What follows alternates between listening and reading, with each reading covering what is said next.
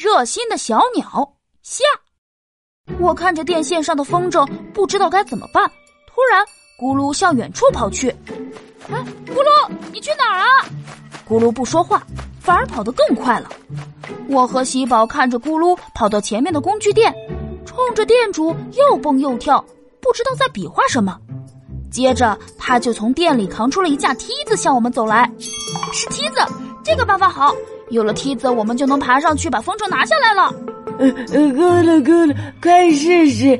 好，我们把梯子架好，我爬上去，伸手够风筝，可是风筝离我的手还有一段距离，怎么也够不到。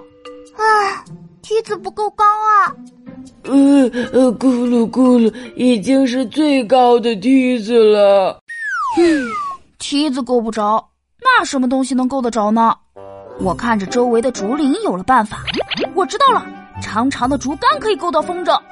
我飞速地跑到竹林后面，找了一根最长的竹竿，我把竹竿立起来，试着去戳风筝。可是竹竿太长也太沉了，很难控制。我举着竹竿左摇右晃，怎么也没办法把风筝弄下来。啊，我的胳膊好酸啊！琪琪，我和咕噜来帮你。喜宝和咕噜和我一起握住竹竿，我们三个在下面一会儿向左挪，一会儿向右挪，但怎么也碰不到风筝，看起来十分滑稽。这时，一只小鸟从我们身边飞过。哎，琪琪，你们在干什么呢？在跳竹竿舞吗？哎呀，我们不是在跳竹竿舞，是我的风筝掉在电线上了。我们想用竹竿把风筝够下来，但是怎么也碰不到风筝。哦，是因为风筝啊，这个好办，我帮你把风筝拿下来。小鸟扑闪着翅膀，一下子飞到电线上。我们看到小鸟在电线上又紧张又害怕。小鸟，你不能站在电线上，很危险，会触电的。别急，我马上就下来。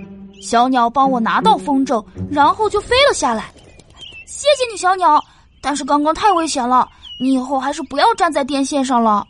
嗨，没事儿，我们小鸟站在电线上不会触电。咕噜咕噜，为什么？因为我们的爪子上有一层角质化的鳞片，几乎不含水分，是绝缘的，不会触电。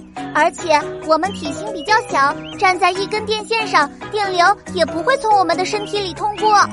原来是这样，你真厉害。既然风筝拿下来了，我们一起放风筝吧。好啊。